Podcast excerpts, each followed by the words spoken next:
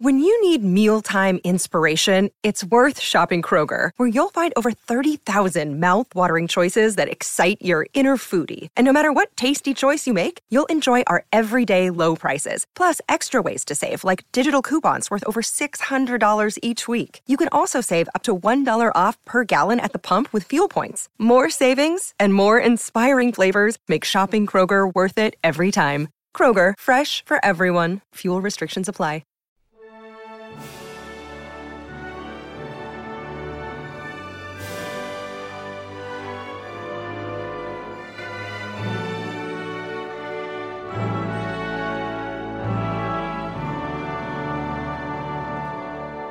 Welcome back to the Welsh History Podcast, Episode 14 I, Claudius.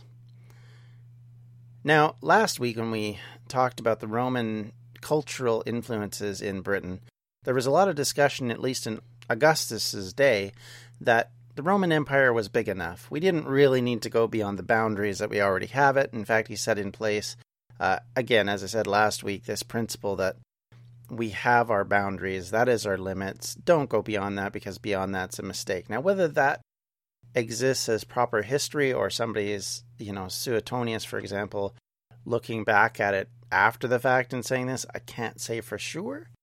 But nonetheless, the Augustine idea of the size of the emperor empire uh, is something of importance here because Britain's going to be one of the few places that the Romans will expand to. There will be a couple of others. However, this will be the one that they don't give back until they can't hold it anymore. Whereas the other ones, they end up giving back for various reasons. This one, they hold on to. Now, as we talked about previously, there was thoughts in the in the Roman Empire about taking Britain in the past. There was some logical conclusions that it just wasn't worth it because they based, you know, in some arguments, uh, it was hey, we already own Britain. We own all those kings. We don't need to go in and take anything, and it saves us money and time and effort. But that was actually Strabo's argument. However, there was also the need of some of the gen- some of the emperors to prove that they could fight, that they could take on a new project. The emperors' only ex- ability to command their loyalty of their troops was through how they could help them and we know as time goes along, the troops will become a big key to how we end up with the military we do, how we end up with a force that is very much the only reason why an emperor usually holds the throne. And you end up with this whole problem of the army generally holds all the cards and everybody else just kind of bends to whatever they decide the leader is and they decide who the emperor is. And this will become very apparent as we go along and get out of the Julio Claudians. And even amongst them, this becomes a bit of a problem.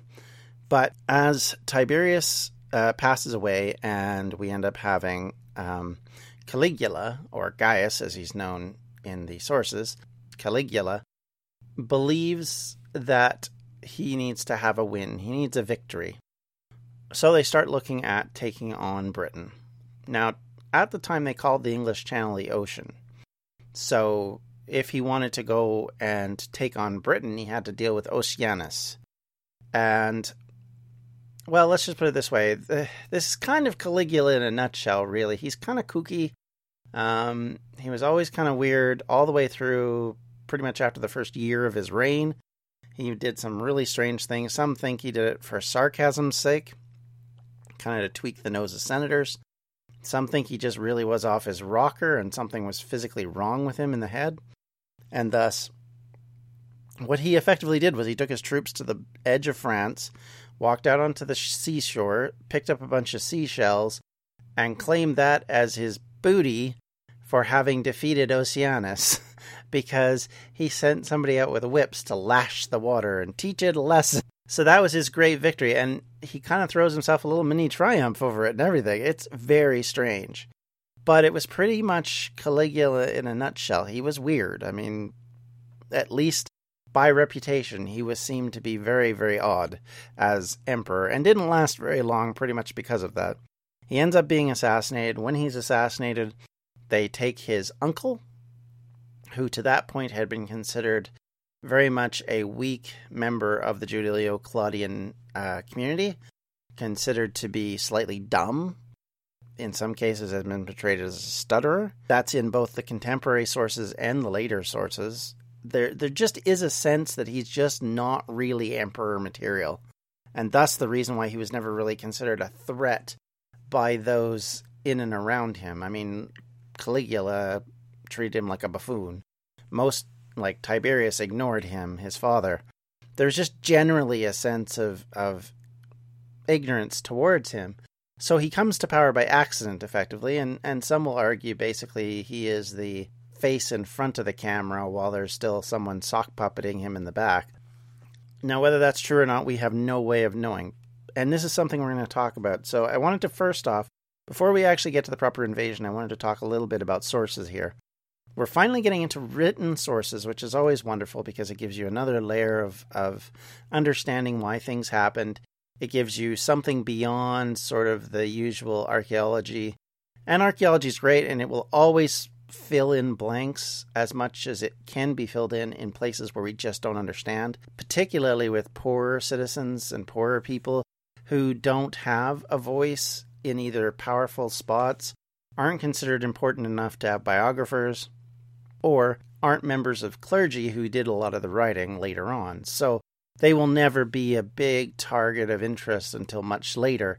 So we don't get a lot of that. So without archaeology, we wouldn't know what the day to day life of most people is in any point. And the only other time we really get a feeling of that is in the Roman period.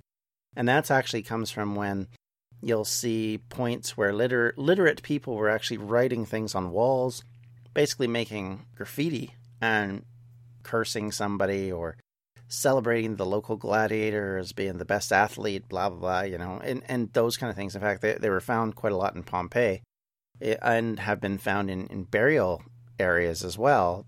That there's this handwriting of people scratch scratching the stuff, and we have found one of the great things that has been found recently. In fact, in 2016, is letters that have been written on wooden paper, kind of if that makes sense, because of course paper is from wood, but it's not. This is actually like bark almost. It's not been pulped down the way paper is, and it's it's much rougher, but it survives better. And when placed into boggy areas that steal away the oxygen, they will actually survive quite a lot. We found evidence. The archaeologists have actually found evidence of it at uh, Hadrian's Wall, uh, in uh, a place called Vindolanda, um, and just recently this year there was some found in London, and these are actually some of the oldest writings in Britain that have actually been found. And these ones are great because they actually come from the first century AD. They come from the period of invasion and acculturation, and they're interesting documents, and we're going to get into them, but not today. But just so you're aware, I mean, the average person may have been literate, may have been writing stuff down, but we just don't have a lot of evidence of it. So, what do we have as evidence of the invasion of Britain in AD 43? Well, I think the biggest problem we run into is Tacitus is actually writing uh, the annals of imperial Rome just a few years beyond this, like about 50 years later. And it's unfortunate we don't have all of it. And unfortunately, one of the big things that we do lose is the invasion of Rome, of Rome into Britain. So we don't have an eyewitness or close to eyewitness account. The thing with Tacitus is his father in law actually served in the military in Britain during this period of time, actually continues to serve beyond that, goes away from Britain for a while, and then is brought back as the governor of, of this new Britannic province sometime later on, and will be basically the biography we use to understand how Roman Britain worked in the late first century and kind of how things developed. And when we look at Wales, again, same sort of situation. There's a paucity of information. And unfortunately, what we do have, and I say unfortunate because it's not too bad, but still, one is Suetonius. Now, Suetonius is writing basically beyond the generations that would have grown up in that era, so he doesn't have eyewitness accounts anymore necessarily. He has writings and he has access to the imperial documents, which gives him an advantage over a lot of other writers at this point. But it's interesting because he is very derogatory towards this whole process of going over to Britain. In fact, in effect, he basically says that it was a very boring campaign and that uh, it was merely a matter of marching, to use uh, Thomas Jefferson's terminology about uh, the invasion of Canada in 1812. You know, he figured it was just, oh, it's too easy. Part of the reason why he feels like this, and we'll talk about this a little bit more in depth, is because when Claudius finally does go to Britain, he's there for a grand total of just over two weeks and then comes home. And the feeling is is that had it been a real war with real battles, Claudius would have been there longer, there would have been more heartache and trouble. Of course, Britain becomes a bit of a military nightmare for quite some time. It becomes, to use a Vietnam War example, it becomes a bit of a quagmire for a while, to the point where you have some, like uh, Nero, who at one point talks about pulling troops out of Britain and abandoning Britain because things get so bad with the revolts. So you have this sense that, oh God, what have we gotten ourselves into kind of thing. so, but Suetonius just kind of blows it off. Ah, it wasn't a big deal. Claudius went over, he came back. Yeah. They just basically walked in, took everything. It's all cool. So, where do we get most of our information from? Most of our information actually comes from a writer named Cassius Dio. He is writing, however, in the second or third century, probably more like the third century. Uh, so, obviously, he's well past point of memory. There's nobody who remembers any of it. There may not even be writings around at this point because there's been so many changes of who the emperors are and if you know anything about regime changes, there is a tendency to burn stuff and to get rid of stuff. And to be fair, who knows how long, you know, the papers of these emperors and the written documents and the journals, if they aren't copied constantly, do they last? And and are they surviving long enough for Dio to read them? Dio actually claims he's got a hold of papers and is actually writing from them. And he may be, but again, he could just be making some of it up. And we're going to get into this problem again later in the Middle Ages because you have uh, guys like uh, Geoffrey and that who have a tendency to claim this ancient literature that they found. Uh, Nennius, who writes the, uh, at that point, predominant history of ancient Britain, he also claims to have records and evidences that we don't have. We don't even know what he was looking at. We can only sort of guess in some cases. And that traditional problem continues right up to the modern era, where you have guys who say, Oh, hey, I have these documents I just found in this chest somewhere. And I'm bringing them forward, and look at this, and aren't they wonderful? And wow, they fill in all the blanks and all these things we just didn't know about. And they're great, but what happens if they're made up? What happens? And and if you think about it, a writer who's writing two to three hundred years after the fact, heck, a writer who's writing twenty years after the fact, putting words in the mouths of some of the uh, people in the conflict, puts words in the mouths of people that they could never actually know what they said, based on the fact that they were on the other side, and they didn't even have writing at the time. like he's got Boudica saying stuff, for example, that we have no idea she ever says this stuff. We just know that that there's a claim that she said this stuff. And that's the problem.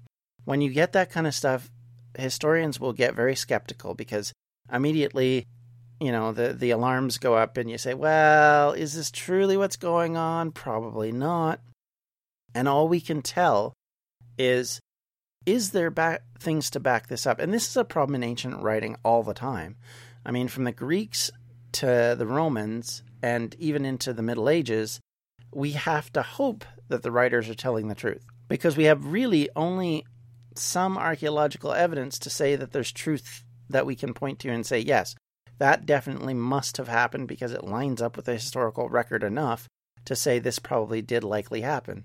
For example, the great building programs of Augustus that changed Rome as a city from a mostly brick to a mostly marble happened in his time period. We have evidence of it because, hey, some of the buildings still survive. B, he wrote it down this great big, huge, whacking document to make sure you all knew about it. And then C, uh, there was evidence of it in other places and other people talked about it. So you could say, yeah, there's enough evidence here across every genre of study to say, yeah, this this is exactly what happened. If you look at the evidence towards the invasion of Britain, there are some basic things that make perfect sense. There are some basic things that we can say, yes, this must have happened because evidence and the history line up. There's a lot of other things though where it's just we have to take their word for it. And Dio is one of those guys. I mean, he's not well known for being trustworthy as a writer, but he's what we have, he's what we have to work with. And even Suetonius, to a lesser extent, is just as bad. They're writing down stuff that, hey, sells books. And so, you know, they'll write the salacious stuff. They're the ones who kind of define the Druids. They're the ones who kind of define what we understand Britons to be at that time. In fact, Tacitus is very dismissive of the Britons at the time, basically counting them. One of his quotes is he talks about that uh, maybe the British lived there their whole lives, like as a people had always been there. Maybe they had immigrated from somewhere else, but who knows? They're just barbarians. You can't trust them. And so that kind of dismissive behavior in the writing helps to kind of color things in a great way. I mean, it's a wonderful insight into Tacitus and his his hypocrisy of saying, you know, these guys are noble because they're so independent and free, yet, nah, they're not really worth listening to because, hey, they're just barbarians after all. And so you have that wonderful understanding of how people think. And Dio is like that. He will have his own.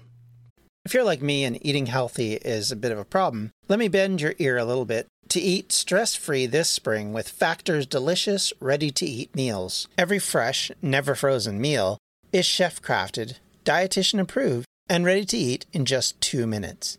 Choose from a weekly menu of 35 options, including popular options like Calorie Smart, Keto, Protein Plus, or Vegan and Veggies. Also, discover more than 60 add ons every week, like breakfasts, on the go lunch, snacks, and beverages to help you stay fueled and feel good all day long. What are you waiting for? Get started today and fuel up for your springtime goals. Get chef prepared meals on the table in two minutes with Factor's ready to eat meals so you can get back to doing what you love this spring. Also, if you're looking for gourmet meals, try meals that feature premium ingredients like filet mignon, shrimp, truffle butter, broccolini, and asparagus. We're celebrating Earth Day all month long. Look out for the Earth Month Eats badge on the menu for our lowest carbon footprint meals. Head to factormeals.com slash welshhistorypod50 and use the code welshhistorypod50 to get 50% off your first month plus 20% off your next month. That's code welshhistorypod50 at factormeals.com slash welshhistorypod50 to get 50% off your first box plus 20% off your next box while your subscription is active. Welcome to Anthology of Heroes, the podcast that explores the most pivotal moments of history through the eyes of those who lived it. In this podcast, we don't spend our time recounting facts and dates. Instead, we follow in the footsteps of national heroes, kings, or ordinary people who lived and breathed the moments that shaped our world. We're not hemmed in by eras, borders, or religions. Instead, we seek out the tales of those who defied the odds and fought passionately for their beliefs. Whether they're right or wrong is up to you to decide. From Vercingetorix's doomed rebellion against Rome, to Osceola's unshakable war against the USA, all the way up to the inspiring Sobibor concentration camp uprising in World War II, each episode is an immersive listening experience, blending music and sound effects to really draw you into the story.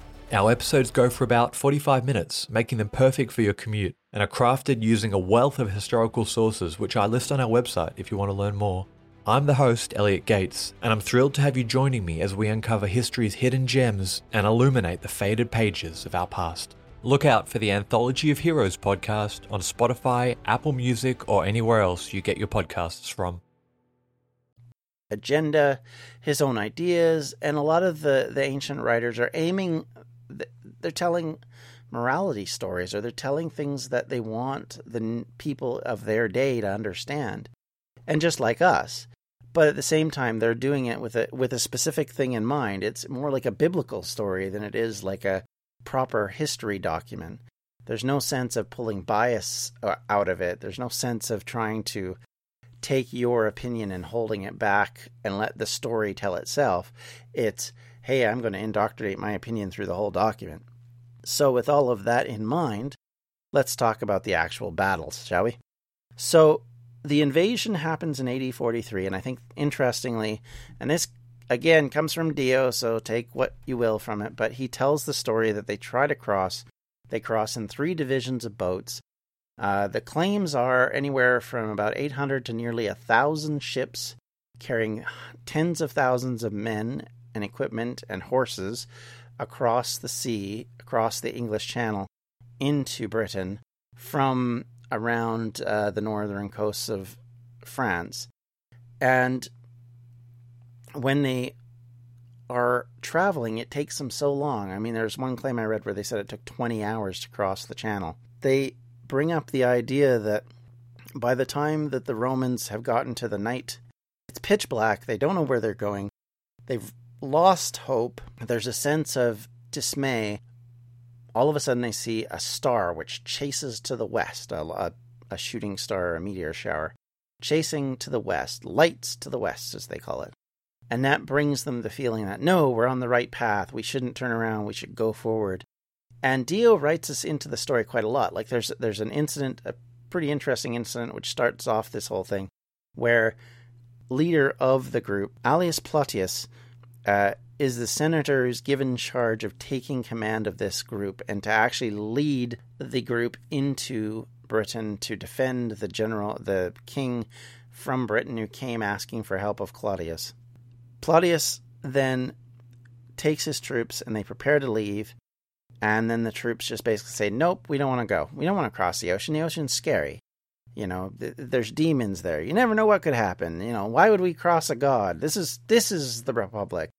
You know, we've been told this is where we should stay. Blah blah blah. You know, it's a there's a concept of of no, you, no, mate, we don't want to go, and he actually sends out a freedman who is a former slave named uh, Narcissus, as the story goes. Narcissus goes out and he speaks to the troops, and the troops are outraged. Now, why are they outraged? Well, a lot of these troops are going to be nobles in some cases. In some cases, they're going to be men who are rich. None of these people are slaves or former slaves. So, to have this guy get up in front of them and speak was considered a grand insult, first of all. Second of all, he's probably calling them out for being cowards. So, again, there's that. And then on top of it all, they turn around and basically say, What is this? Like, Io Saturnalia, go away. And Io Saturnalia, um, I don't know if you're familiar with Boxing Day as it became in Victorian Britain. Io Saturnalia has some similarities to that. It does make me wonder if that's kind of where the idea came from. Uh, Io Saturnalia is the idea that you take your slave or your freedman or that, and for one day they become the person in charge. And as I say, that's a little bit like the Victorian era of Boxing Day and, and what it meant. Uh, in Britain at the time.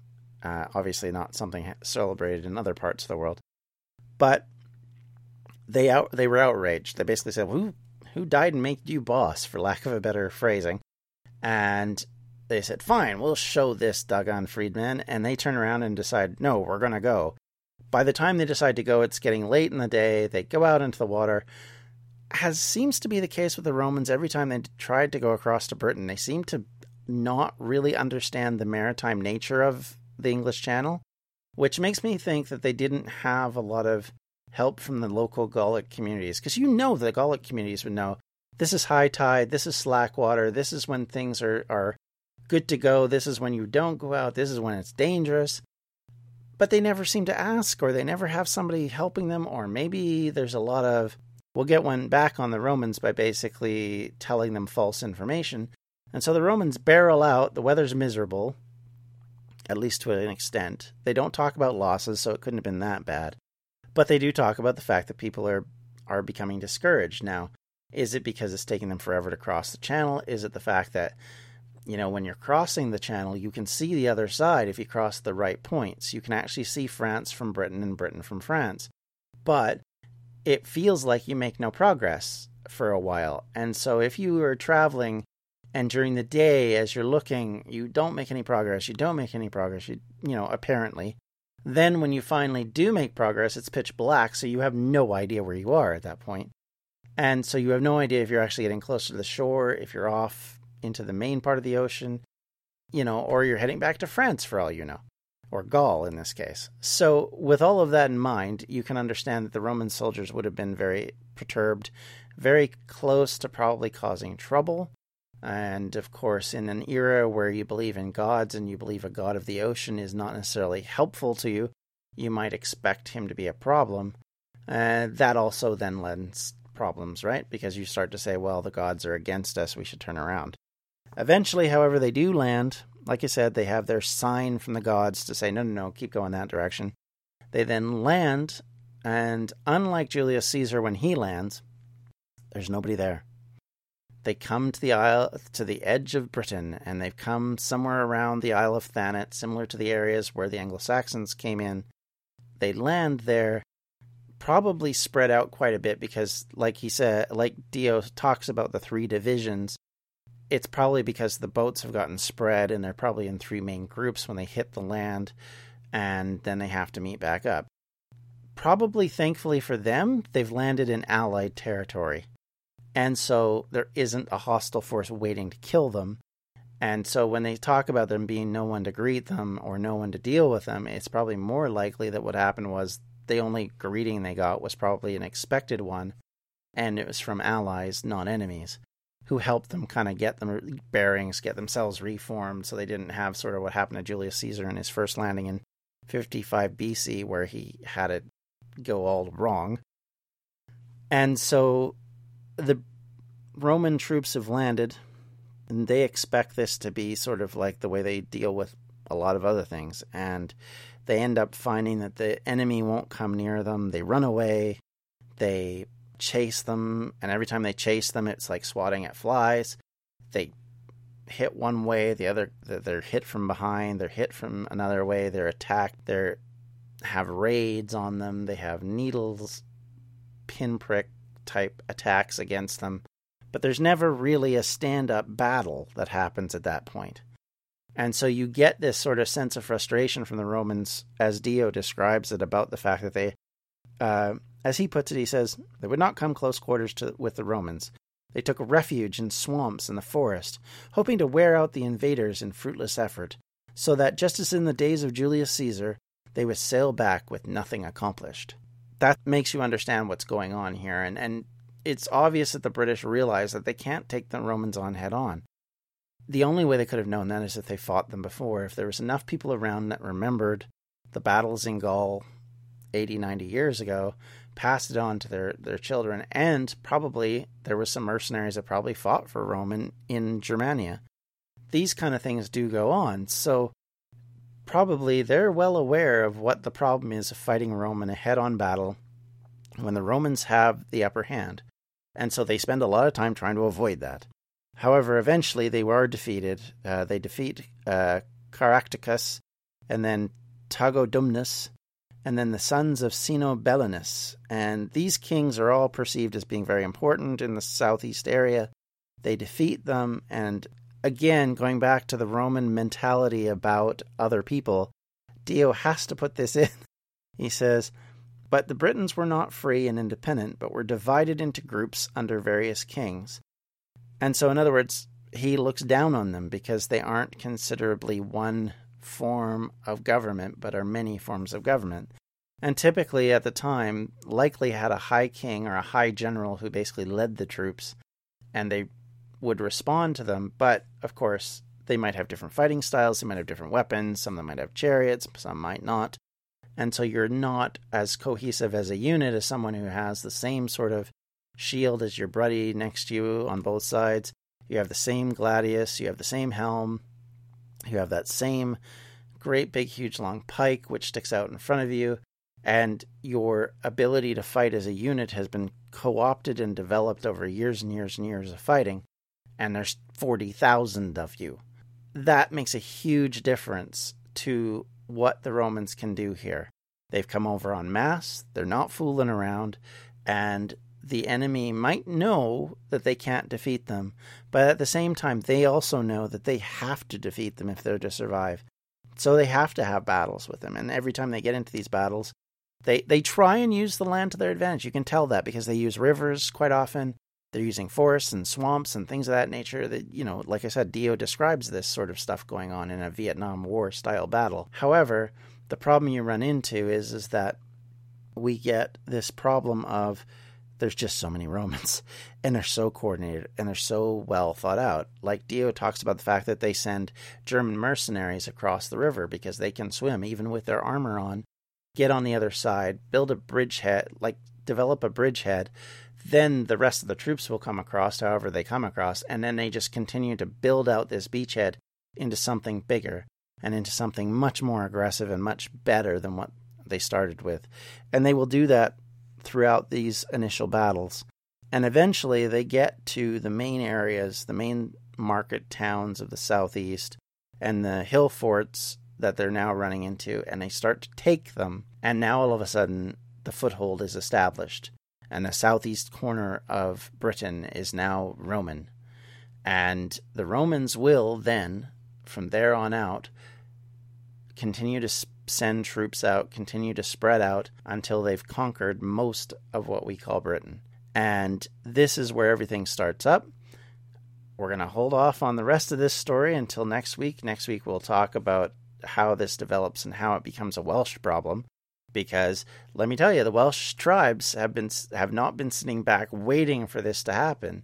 They have been developing ideas, tactics, ways to fight the Romans that will become very important. And you'll hear these, at least two of these Welsh tribes, quite a lot because they are the main combatants for the next little while.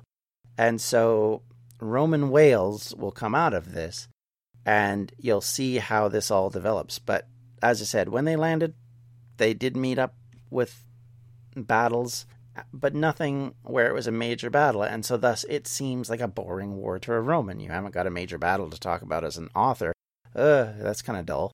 You know, it, it's just a one long running needle poke that ends up getting caught out and squashed, and then they're defeated. So a local area of land is now conquered. As I said, we'll go into more as as the Romans start to move out, and some of the emperors of the future are involved, and we will talk more about what they did and how they did.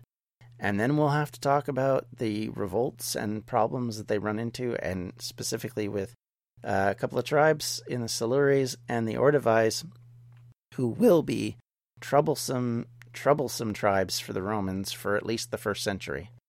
And we'll talk about that all next week. Thank you, everyone, for listening, and we'll see you later.